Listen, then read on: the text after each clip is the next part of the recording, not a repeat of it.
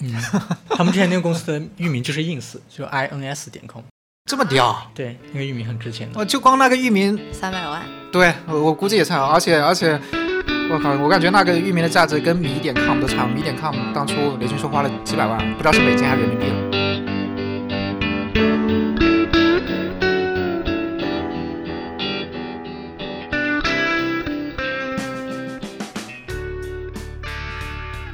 Hello，大家好，我是主业打麻将，然后副业是跨境电商摸鱼的 HR。Hello，大家好，我是 emo，现在主要是负责顺媒和红人。Hello，大家好，我是叶落，在一家小公司负责公司的独立站和品牌推广。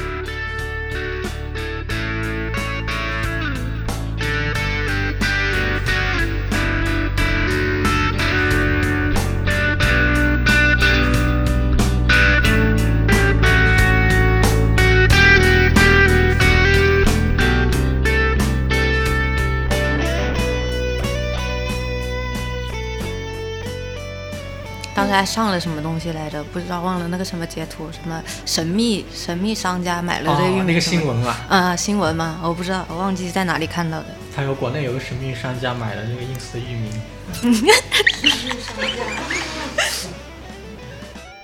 真的也搞诈骗也不是真的搞诈骗，比如说搞一套，反正就是想想，比如说现在元宇宙真的可以跟元宇宙绑定一下，然后怎么去融资啊？反正后面后面反正。后面去做的所有事情不花你们自己钱就好，把钱融过来做成了能上市，我靠，大家都 happy。做不成不上不能上市，你们没亏损也行。他重要是怎么把概念炒出来。其实他这个公司其实就是钱多害了他，他每天就是他也没有去认真的去做那些产品的东西，他就是每天融资，每天都在融资，每天都在找投资人。我我猜也是这样，因为要是我我也是这么去做啊。他就是每天都在找投资人，然后他的他产品他他那个品牌站上面的产品都是没货的。对啊，但是还会挂在那里给投资人看，就这样，因为因为你老老实运营下，你老老实实卖货，老老实实去去去做跨境这个东西，你能赚多少钱？那个东西啊，物流费各种一大堆成本全都压在货里面，不如去炒概念。因为要是我，我也这么做，讲实话。他就是一直在融，一直在融，这说明不谋而合嘛。因为我刚刚想法你，然后听到你刚刚这么聊，果然大家想法都是一致的，都是都是像那个币圈的那个大佬叫什么名字来着？那个孙雨晨，就跟他做法一样的。我那时候就是做前台，一天要接待三四个投资团队。你有观察过你们老板是怎么去跟这种融资方是怎么去谈？有啊，我我送咖啡进去，就是吹牛逼。他说什么？我们我们不止这里有，因为我们公司那个时候在南山嘛，然后人比较少。他说我们不止这里有公司，我们在广州还有一百多个人呢。就是那种吹，就实际吹的没没有没有那个没有没有，就是想骗投资嘛。哎，不能说骗吧，就是商业手段。对，因为其实到他们那一层能能花这么多钱买个域名，就知道他们已经在玩金融游戏了。他肯定是已经做的是不一样的。就像迅做到后面。嗯，我估计到现在这个阶段，它已经也已经是变成一个玩金融的一个公司了。它已经跟传统意义的外贸公司、跨境公司。但是人家的产产品，它的品牌做的也是好的。对啊，我知道它有基础，它我意思是它建立在这个基础之之上去玩这个东西了。因为现在有人不是已经给跨境下了定论了嘛？你你做到后面，要么就把自己公司卖卖卖了，就像那个呃那个叫什么卖给小米一样，那个我我想不起来那家公司叫什么名字，就很大的泽宝嘛，还是叫哪个？不是泽宝。就什么 Repower 那个 Repower 还是什么来着？那个品牌啊，不是，我不知道叫哪个，反正就是卖给小米了嘛。后面他公司就不行了嘛，因为什么品牌被封啊，就反正就卖给小米。不是环球易购，不是环球易购，我我想不起来了，突然突然之间想不起来那个公司名字了。然后这是一个，还有一个公司就还有还有一个另外一条路就是走上市，就是现在就是啊，他跟我讲，他说美国我们要在去年十二月十二月十八号在美国上市敲钟。他跟投资人讲这些东西不会心虚吗？因为这即便是他拿到投资这种东西，也会知道这是没有的呀。其实他也不会兴趣吧，他本来就做这个，他在北京做 VC 投资的。不太理解他们这种融资这块是怎么去处理这种。他可能一开始就没有想去搞好这个跨境这个东西，他可能就是想要融钱，他可能就是做一个投资人，他做投资的。而且这这这一点主要搞跨境是因为，嗯，呃，去年是二一年、二零年，疫情是二一年、二零年来着，二零年、二零年对，然后。二零年的时候，跨境赚了很多很多钱，就是很多公司，包括我身边也有例子，就是搞跨境的，就就真的那一年，大家都以为跨境，一开始大家很悲观嘛，就比如说那二三月份的时候，那时候疫情刚起来的时候，包括很多人问我，因为我是做跨境电商，我身边有朋友就问我，嗯嗯，你是不是就是你们公司还有没有还还有没有问题啊什么的？包括我们背后的工厂，因为我们后面大股东他也非常悲观，那时候就做了说让我们裁员啊什么的。这个那时候尹晴还在我们公司呢，也知道这个事情，就那时候就很悲观差，点就被裁了。就就就就就我那时候就因为当时公司的正常还是在正常运营，他也没有因为疫情说哎，呃销量下滑，但是大家对未来是悲观的。然后那时候，但是我们基本上都顶住压力，没有没有去裁下面人或者怎么样的。然后后面我和果然那一年就相当于起飞了，然后就赚了赚了钱，那个反正比上一年增长了，可以说增长了八九倍，虽然可能没到十倍，但是八九倍真的有，就就纯净利润这一块。包括我身边也有很多人就赚赚了很多钱，包括我们也听到很多公司赚钱。所以二一年就整个钱就进来了，热钱就进到那跨境这里面，就金融这一块。包括我也有呃有有一些做投资的人，就是来加了我微信，来问我跨境这一块的一些东西啊什么之类的，就问了很多，然后嗯就受到资本市场的关注了嘛。所以那也去年的时候就很多人就都是想去炒跨境这个概念。一共是有几个品牌？呃，有两个一线品牌，呃那每个每个品牌是一个怎样的团队架构？一般一定会有一个独立站的运营的人，然后和一个社媒的，然后还有一个 PR 的，嗯对，之前是这样的，然后现在他改了架构了之后，就等于是说，可能一个社媒岗位他要负责好几个品牌，对他 PR 可能就是说对接所有品牌，而不是单单一个品牌。艇仔那边以前的公司是，呃，in 有一个域域名叫 ins，他们品牌也叫 ins，所以说想问一下艇仔，那个时候所在公司的话是一个怎么样的情况？就架构吗，对，架构的话，它就只做一个品牌站，然后嗯。它的架构就前期是怎么弄的来着？就有分两个业务部门，就嗯。一个是做运营，然后嗯。一个是做做社媒，还有嗯。KOL，嗯。然后就分，就是业务部就是这样的嘛。然后采购，我们那时候人也不多，就采购部，然后物流部，还有财务，然后想不起来了。但我那时候从那些间谍软件上看到你们那个域名还是投过很多广告的，就是好像在尝试各类的渠道的广告。对啊，他有做很多，那你那时候有招到合适的人吗？也没怎么去招吧，他也没有说给我定多少人这样子，他就跟我说，但是他们是怎么想的呢？他们就是他跟我讲最，我觉得到现在我都觉得很傻逼的话，呃，摄影已经把路给我们铺好了，我们照着走就行了，为什么你不走？就让我去对标人家，然后照着人家招，照着人家抄就行了，然后我就去给他组织人人员架构嘛，就给他招。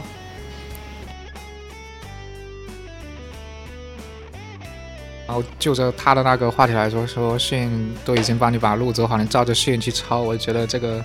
这个简直太扯淡了。好像每个老他还说板都会你知道他还说什么？他还说抄你都抄不明白吗？啊，抄的明白。因为迅迅它有两个厉害的嘛，我觉得大家都说迅的营销厉害，我觉得迅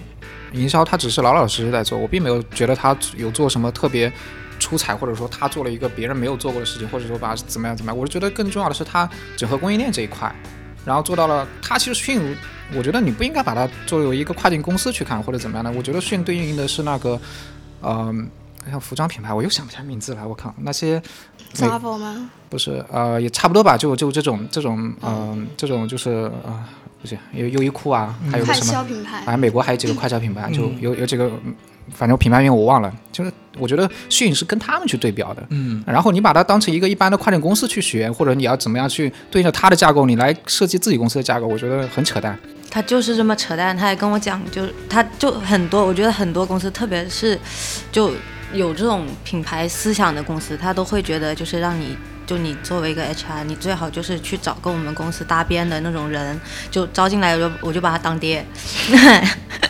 都都会有这样的想法。就比如说你招了一个摄影的供应链总监，或者是公在里面待过的人，他一出来他都会把把你当爹的。所以你们怎么去跟他做这种对抗或者说拉扯？因为你你跟老板嘛，对啊，你你从 HR 看到的呃整个公司的运营的这种感觉，跟老板所希望你能达到的那种效果是完全是不一致的。那所以要怎么去处理这种矛盾？我说你找多几个猎头啊，我搞不了。不过有有帮他弄，就是也有在找，然后确实是有找到，但是他们也自己会判断，就是这种人到底适不适合我们现在的一个阶段，然后你说的话到底有没有水分，这样子，就有一些出来就从里面出来的人，他的开价会很高，嗯，然后老板自己也会去衡量，所以到后面我们也没有招到里面的人，就有约到，但是他们聊的过程中，可能就是有些我不知道是不是只有我们公司是这样，但是很多就可能就是想跟你的面试过程当中套一些东西出来，也不一定是一定是要你来公司带领我们还是什么样的。你们觉得就是你你从你的岗位去看到的话，就觉得社媒还有 SEO 广告、内容营销、邮件这些部分的话，你觉得哪个就是流量占比会比较高一些？我觉得还看品牌吧，嗯，对每个品牌会不一样吗？对，会不一样。你像服装这一类的话，我觉得社交媒体这一块的流量肯定占比是比较大的。嗯，然后像三 C 这一块的话，PR 红人，特别是 YouTube 红人这一块占比肯定是更大一些。那你你个人觉得话，这种在整个嗯就是团队去做品牌的时候，是哪个职位会比较重要一点，或者说还有是哪个职位会比较就边靠边缘一点的？嗯，我觉得一般一个品牌，它一般都它要先建的话，它一般会先招一个社媒的，嗯，因为他觉得社媒的也不是很重要，但是也有非常能打杂，它又能涵盖所以广告所以你觉得社社媒这块这一块是最对品牌曝光的程度是影响最大的吗？也不。其实我们现在看，基本上它的你要做的好的话，它可能有百分之十几，但基本上是百分之你觉得两三点。是社媒这块的职位是比较重要的，承接的内容会比较多，但是它对品牌的曝光程度却没有没不是最大的。我觉得社媒一就是一直以来都是作为一个不是很起眼的一个岗位，但是它基本上是每个品牌去建立的时候一定会招的一个岗位。就经常是我听到我的同行都觉得说，社媒其实在老板的眼里，包括是嗯、品牌力的眼里，可能是不重要的。对，就可能就更像一个打杂的活，就你红人也可以做，你广告也可以投，但是你的社媒也不是说非常就是非常精精细化的去运营，可能只是说啊，我希望我在哪些哪些平台上有我们品牌的东西而已，他可能是一个这样的想法。好像也确实是因为我当时在公司的时候，我们就是我们推广部就分为两个嘛，KOL 跟社媒。然后社媒的话，领导几乎不问，他就是会问 KOL 那一块。然后他当然是最希望 KOL 找一些免费的。嗯，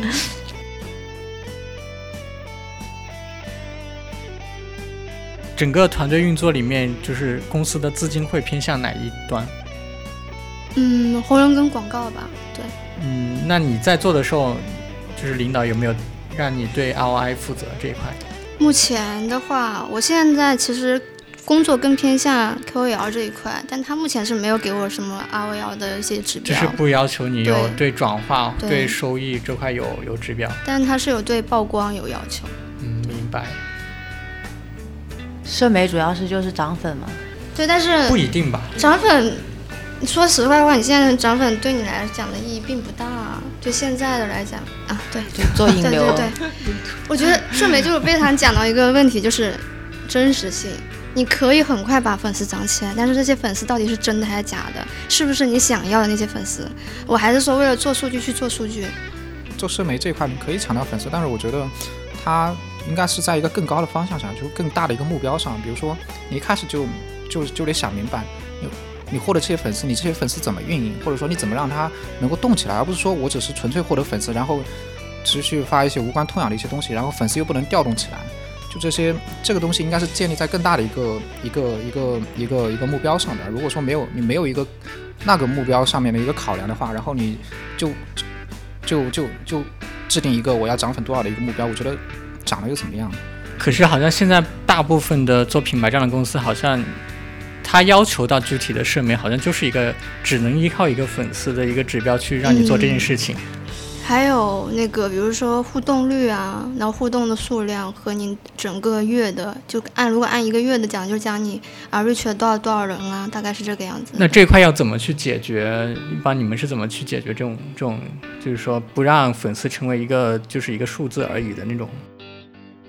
这个的话，因为呃啊，这这就要聊到第二个话题了，就是呃。要看要看品类看产品了，有些有些有些品类它适合去做一个粉丝营销或怎么样，我就把粉丝过来，或者说我去做一些再，特别是一些适合做再营销的一些产品。我我举个例子，比如说渔具，渔具它有一个兴趣爱好的一个一个一个一个属性在，然后我可以去做这个。但是我们，嗯，反正我我公司做的现在在做的这个产品，它是啊没有所谓的再营销的，所以。啊，我对这个不看重，所以呃，你刚刚那个聊的说的那个，我我不太知道该怎么回答。对于 SU 其他的岗位来说，SU 好像是一个很，也是一个很空洞，根本不好拿什么去做指标那种。你你你这个说的非常对。所以它到底是个什么东西，以及它能带来的效果是什么样的？啊，什么什么谜语在谜面呃谜面上吧？SU 就是啊，它的全称 Search Engine Op 啊啊 Option 嘛，就是搜索引擎优化，就是排名优化。我我说，我觉得互联网上很可以说是一切东西都是都是在做排名，不管你是做呃社媒也好，做做亚马逊也好，还是做谷歌也好。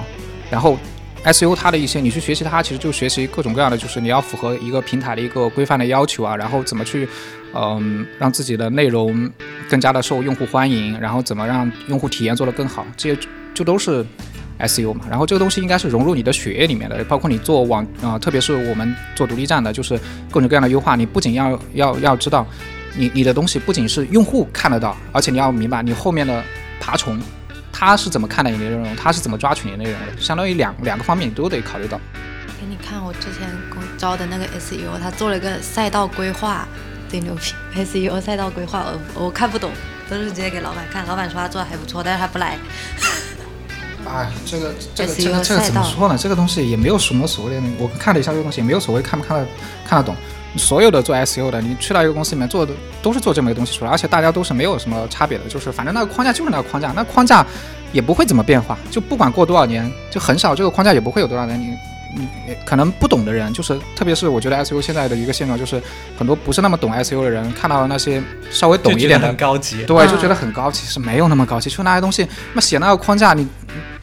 做了一段时间，真正去学，我靠，谁都能写出来。正重要的是你里面的具体的某一个步骤，它具体执行的时候，你产品品类不同，很多东西不同，你具体执行起来差别很大的。但是现在在行业里面，很多老板就觉得好像我广告广告效果不怎么样，那我就觉得 SEO 是我的一个救命稻草，我好像拿到它就好像能给我带来很大的收益。你觉得这个东西有没有关联？不现实吧，这个东西就是。啊，SU 它是个长期的东西，你不可能说我广告做的不好，我就指望 SU 呢。我觉得 SU 是因是你从建站的那一刻起，它就已经是，呃，你就应该去考虑去融入进去的一个一个一要去做的事情，而不是说我这个手这个这个手段不好，那个手段不好的时候，我才考虑去做 SU。然后这个时候你往往往往抱着这种思维去做的人，基本上都会失败。广告或者 SU 层面的话，它哪一个会给自己带来比较稳定的一个收益的一个状态？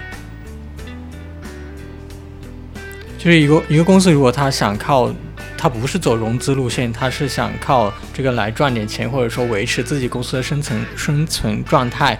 他是需要从哪一个我觉得端口来去去去增加自己的一个收益状况？应该是分阶段的。我觉得初期是一定要靠广告去去助推的，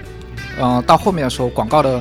广告可能你投的钱的可能没有太大变化，但是你会发现，可能广告带来的那个。整个收入，它的它的它的占比可能就是在逐步下降的，因为你在广告投广告的时候，它也是对 SEO 或者说对你的品牌是有助益的。你到后面到第二个阶段的时候，应该广告所带来的收入占比，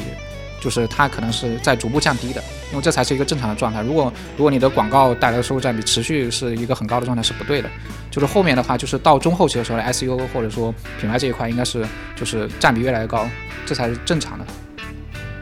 跨境电商还有红利期的那个时候，就是。呃，那些老一辈做 SEO 的，就是稍微接触了一下，他们那还还是搞灰色的那种产业。对。有有搞灰色的，也有转去做亚马逊了。我我知道是很多那时候老一辈做亚马逊啊，不是做亚马逊，做谷歌比较厉害的。后面他们转转去亚马逊，很多都赚了很多钱。因为我刚刚说的那个是理念是不变的，就 SEO 这个理念就是它是很在很多方面都是通用的。包括你做亚马逊，做亚马逊也是做排名啊。嗯。而且亚马逊的那个排名比谷歌的那个算法规则它可是简单多了，就那个就相当于参数变量一样嘛，最终有一个结果，就这个结果是你的排名。它的亚马逊的那些参数什么的，它其实是比较直观而且比较少的，不像谷歌那么那么复杂的。嗯，所以很多初期那个还在亚马逊红利期的时候，很多做谷歌的，嗯，对谷歌比较懂的人去做亚马逊是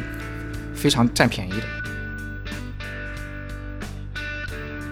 我我听他说，我就觉得 SEO 好像很牛逼，但是其实它不是很牛逼的一个东西。对对，是这样的，是吧它就是要你要去踏踏实实去做，然后然后就是测试测试测试，对，我这个动作到底要怎样才能有它的效果？如果是你的话，你怎么去回应这种这种说法？我觉得这个就挺好，因为他有写时间啊，十五十五日、十五天用来做网站建设，然后四十五到六十天，然后用来做站内规划，六十到一百八十天，然后去做那种渠道搭建这种东西，他就是写出来给老板看的。其实他真的要做的话，应该做不了多久。我要这个这个时间其实嗯、还真的比较难讲，因为是怎么来讲，就是我只能说、呃每个网站其实它不一样的。对平台我我只能说这么说，我说我先去做，然后先做，我要我要去看实际数据的，因为就是我我做了之后，那些排名不是会有变化嘛，嗯或者说网呃嗯网站的收落或者什么的，嗯，这东西有时候确实比较玄学，因为谷歌的这算法，然后有的时候可能快的话，真的两周你就能看到看到看到看到不错的成果了，有的慢的话可能两个月，就是。就这个时间，我确实不好确定。就是如果说我我作为一个老板，呃，就是被新招来新招进来做 SEO 这个事情，我会跟老板说，你给我三个月的时间，让我嗯让我来尝试去做这个事情。三个月，如果呃我会给你一份数据，你觉得这个数据我，然后我也会三个月之后，我也会告诉你，之后它可能 会呈现怎么样一个增长的一个趋势。嗯但是你我你没办，就是我没办法，我刚进来我什么都没有没有做，然后我只是出了一份规划，你然后你让我给出你一个时间，我就怎么样怎么样，一定怎么样怎么样，这是不可能的事情。对，所以我是 HR 的话，我就觉得三个月刚好一个试用期。对对对。看行不行，不行就走人是吧？就刚好试用期三个月，做就做，做不了走嘛，大不了我就走，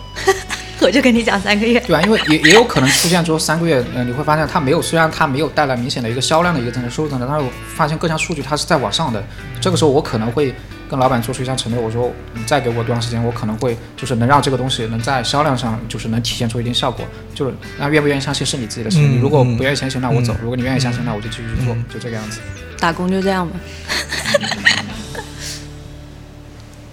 从打工人的角度去怎么看待国内这些品牌公司、品牌站这种独立站？我感觉每一个国内的品牌嗯，品牌站就直接拿它跟独立站，他就会说要把中国走向全球，每一家公司都这么讲每一家公司中国制造走向全球。但实际其实并没有看到什么特别出彩的产品或者怎么样。其实有些有些品牌，他都不见得说乐意是说把我的品牌说成是中国的，对他不愿意别人去介绍我是一个中国人来自中国的一个。但是他在国内招人，他就会这么说。一直在重营销端口，而不会去重视自己的产品这一端的这种现象。赚外国佬钱吗？外国人好骗是吗？不是内卷出来的一个结果嘛。本来就是，嗯，卖卖普通产品你就能赚很多钱，后面发现就是你也知道，只要中国进入某一个领域，那个那个领域那绝对都是杀到最后是杀价格战，杀价格战发现杀到后面你就会发现，哎。这么越杀下去，大家都是赔本的，那我那我怎么提高自己的溢价嘛？所以溢价不就做溢价不就做品牌吗？做品做品牌为了什么？就是为了那个溢价嘛。做品牌我觉得是一个，嗯，是一个被逼无奈的选择吧，可能是。然嗯，后因为爆款做不了了。对啊，你你那个做做原先原先轻轻松松赚钱做不了了，所以你必须得在营销端，或者说呃，包括你刚刚有说到为什么在营销端就是要想尽各种办法，不在产品端，因为产品端啊你产品做好了，它成本就高了。啊、一个是呃不只是成本，主要是产品端呃分分两种情况吧，一个还有一种就是现在很多跨境它是呃销售端和工厂它它不是一家公司，就是销售端想要去影响工厂这一端，然后工厂那边会就会来一句，那要量啊。然后，但是有时候你在销售这一端，有时候有有一些产品它是需要去，类似于做测试一样，就说我我这个去测一下，然后根据市场的反馈，然后我去然后去呃给到一个产品的改进，而它就相当于改产品没有那么容易。所以为什么现在又有个 D to C 的概念，就是说，呃，让工厂类似于呃工就是就是让工厂和我自己做我的品牌，然后其实产品还是工厂给到这边来。对，然后就是这样的话，就是你改产品这一块，你可以很快速的根据用户的一个反馈去改你的产品，所以为什么 D to C 这个越来越火，而不是说啊那些就是说我去找各种各样的供应商，然后我去或者从供应商那里拿货，然后再去卖，就是就是这么一个转变。就是其实就回答回到你刚刚说那个问题，为什么就现在大家也是在转变，就是越来越重视产品，当然这个营销也同样重视。但我觉得其实现在市面上大家做的还是通货，只不过在一个通货的情况下修改那么一点点，然后就挂一个牌子出去卖了。贴贴牌的是吧？创新都是微创新，你不要想着有什么巨大的很少，基本上没有这种自产自销的。很多公司就会说啊，我可能有那么一两条品线是我自己的，对，但大部分还是代工厂那边。有有些是招人的时候会跟你讲我们是自产自销，但是你进去之后，其实它是代代工厂。对对对，都是这样讲的。你目前所做的事情，你会觉得它会给你带来成就感吗？就是社媒这一块的。我觉得要看做什么内容，对还有要谈到免费的就有成就感。对，就比如说，可能说啊，有一个很大的网红，嗯他报价也很高，嗯然后他其实先开始不是很想跟你合作，嗯然后最后被你被你谈下来了，价格也砍下来了，也愿意跟你合作了，然后最终可能给你带来了销量翻倍或者说流量暴增的一个情况。那我觉得这种情况还是有成就感的。目前自己岗位感到焦虑吗？我就说我最近这段时间吧，对，因为这最近这段时间的话，就一直在推新品嘛，然后上面给到的一个 KPI 的话，它要求是很严格的，对，然后但是我明明知道我我这个 KPI 是不可能完成的，但是呢，你又要去做计划，你要做规划给他们看，就做各种各样的 PPT，到最后你其实也没有那么多产产出，然后开各种各样的会，开各种各样的 PPT 这样的东西，最终什么也没有。那其实你你感觉好像自己做了很多事情，但你其实什什么都没有。这种情况下，你就会在想，哎那我做这份工作到底是为了什么？那你内心是怎么跟这种负能量去做对抗？跑路啊，跑路啊，还能怎么办？对吧？因为你明明知道这个 KPI 就是不合理的，对吧？然后你也上向上管理没有用，那你最后的结局基本上就是只有我换人还不行吗？对吧？领导觉得把目标定高一点，他即便你觉得你能完成百分之八十也 OK，但是打工人的角度反而觉得这样让我更加具有焦虑，这样也会焦虑。我我觉得目标你肯定是说，我可能说，哎，我今晚加个班，我明晚加个班，我是不是就能达到了？但你设的目标是我可能我加半个月我都没办法达到的目标。去，你会不会去在意下属的他这种焦虑感？啊，会啊，我一般我一般给下面人类似于定 KPI 这种事情的话，呃，我是很尊重他们的一个意见的，因为我特别是对于我我懂的这一块，比如说我对网站运营或者 SEO 这块比较懂，比如说我要去定一些指标，我是会，呃，我是觉得我能定出一个比较合理指标，呃，因为我定出这边，我是觉得如果我去做这个，呃，我去做这个事情，我是能完成的，嗯所以我会定很直接的指标。有一些可能我就是会会充分尊重下呃就是下属的意见吧，因为嗯我不是太懂，或者说让我自己去做，我也不知道我自己能不能去达到这么一个目标。比如说社媒这一块的，或者啊、呃对对，就拿社媒举个例子，社媒这块我会跟呃他去商量，就是说我们去定一个怎么样的一个目标比较合适。就是如果说出现这种具体的，比如说如果说我老板给我定了一个说啊、什么社媒你一定要涨粉涨到什么两，比如说半年时间涨到什么五十万粉这种，我我我我肯定不会接的，这这不这是的。我感觉不是这样，就是你不管你接不接，他都是会定的。就是他只是他老板想的，其实也没有这么难，他就想着我给你定，是因为有压力才会有动力。啊，对，我知道老板我我管你定多少，我不管我定多少，但是你有在努力，你让我看到了就可以了。其实他也不在意你的结果是什么，啊，这这话说也没有这么快会容易跑路的，因为他肯定在这个过程当中他会去尝试一段时间，然后其实他到最后他做不到，他还还会跟老板讲什么原因做不到，然后老板再会考虑就是怎么样怎么样，或者是你这个员工再去考虑我到底要不要离职，这样的一个情况，就我觉得不用焦虑这些东西，就比如说我刚入职，老板跟我说你这个你今年给我招一百五十个人，我说好啊，我给你招。然后呢，我那我招不到啊，我打底我一个月我招我可以面试很多人，但是我不能给你招那么多人进来，我可以面试很多。那我觉得这也是我的一个过程啊。但我觉得你是属于那种心态是比较好的那种。但是我觉得我是觉得没必要去焦虑这种事情，我当他狗叫啊对就很简单说。说到这个，我倒想起有一个具体的例子，就是 我老板之前也有给我定过一个呃也算一个 KPI 指标一样的东西吧，嗯也也呃不对，也不能叫 KPI，就是老板有说到，嗯，就是网站这块网公司的网站是我在管嘛，然后我们老板就有说到一个事情，他说我一直说流量最重要吧，我觉得我们公司呃我我们网嗯、我们网站，我觉得流量太少了，还是应该在流量上想嘛。老板就说你的转化率太低了，那时候网站转化率大概百分之二吧，然后老板说看你跟他说你懂个屌，然后网友呃，老板说亚马逊这边的转化率是多少来着？最低不会低于百分之五吧。就说你网站，你如果你你不要想着流量的事情啊，你想想你把转化率什么提升，你家各种用户体验做上去，你把它提高什么提高到百分之四，那你想想你能增加，你能你直接就能翻一倍的销售额了。我我跟他说就是。我跟他说，网站正常就是百分之二，就大家都是百分之二左右的一个数据。特别是像我们网站还承载了很大一部分类似于售后一样的呃职责，就是有很多用户产品有呃有问题或者什么，他会来网站找一些答案。三分之一的流量是相当于这种售后售后服务的这种流量。我说网站流量流量转化率我觉得不算低，我觉得这个让我花很大精力去做这个事情是没有必要的。但老板不听，他他就觉得他的他的想法是对的，他就觉得他是因为他本身原先是做亚马逊的嘛，他就是以亚马逊的那标准来要求我一样。然后我就懒得鸟他，就是就是我我啊，我就跟他说我听进去了，反正我也不会去执行这个事情，因为我知道这个这个是他的想法就是不对的，我只能说我也我我那时候也呃也反驳了一下，也不会就是完全就把他不不管他面子很激烈的反驳倒也不会，反正我就稍微听一下，我就后面该忙其他事忙其他事。对，反正大多数老板都是这样的，他自己也不知道哎，他他懂什么？所以所以员工还是不要太认真了，太认真就容易焦虑，对，把自己逼死。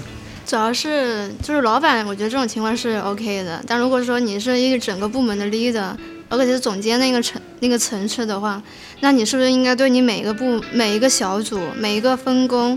不同的职能的那一部分的工作，应该是会比较了解的，对吧？感觉这种要互相理解吧。就是其实他也没办法，他也是打工啊。是吧？互相理解，就他也就他至少他要做给老板看，就是我有给员工压力，但是他们做不到，那我这边肯定也做不了。对啊，所以现在就是有一种就是互相推锅的感觉。那哪个公司不是这样的呢？假如你会拿到 ins 那样的域名的话，你会怎么去操作？啊，刚刚其实已经聊过了，我我跟他们老板可能选择就是就是。要要重新聊吗？我感觉刚刚 都行 好，可以啊。如果我拿 ins 的话，因为这个这个域名，他们老板不是花了三百万，我也不知道是人民币还是美金。在我看来，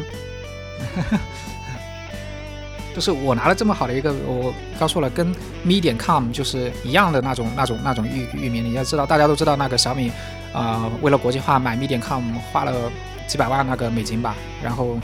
我觉得买这个域名的话，如果我买了呃。Ins 点 com 这个域名的话，我可能会去啊炒概念，做然后拿融资，然后去拿融资，当然最终是为了那个上市嘛。如果能上市更好，就是那能直接就呃财富自由了。如果不能上市，反正亏的也不是我自己的钱。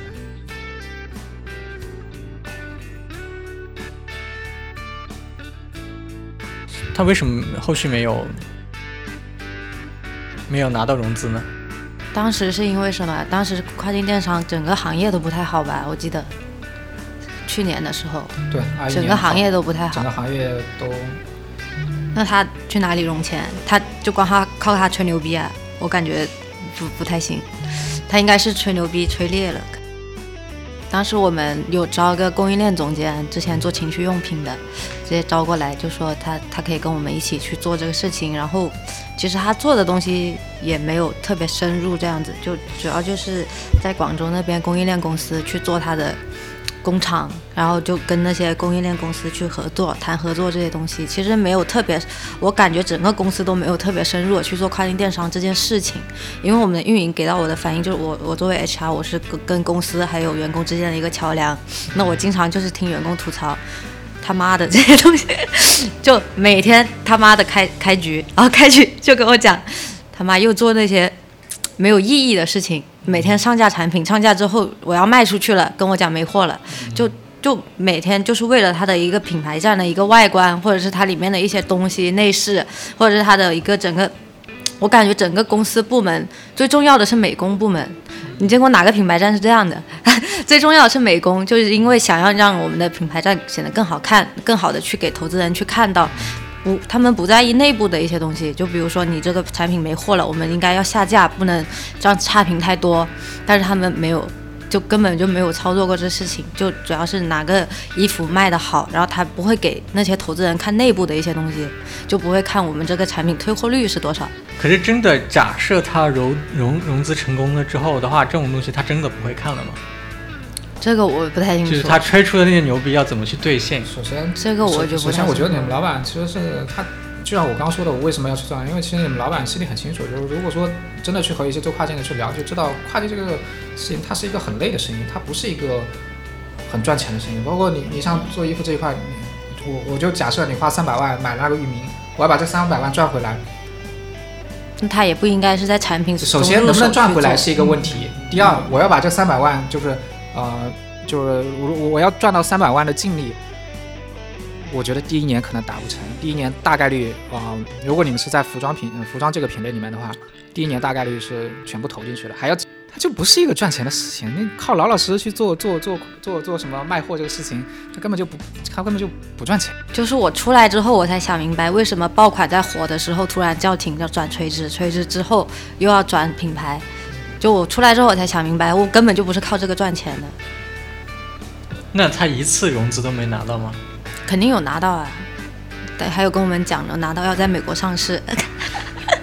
那个时候其实拿融资还是，我觉得二一年初的时候比较好拿，因为二零年的时候整个跨境太火了，然后二一年的时候就是不是说你要去拿融资，而是很多很多融自己上门，很多对很多做 VC 的，他主动主动去找跨境这一块的，他有没有什么好值得投的？包括有有有有呃有做投资的来问我，他说呃跟我聊了半天之后，他说你你你知不知道有什么比较比较好的一些什么 D to C 的品牌，或者有没有什么独立站什么值得投的？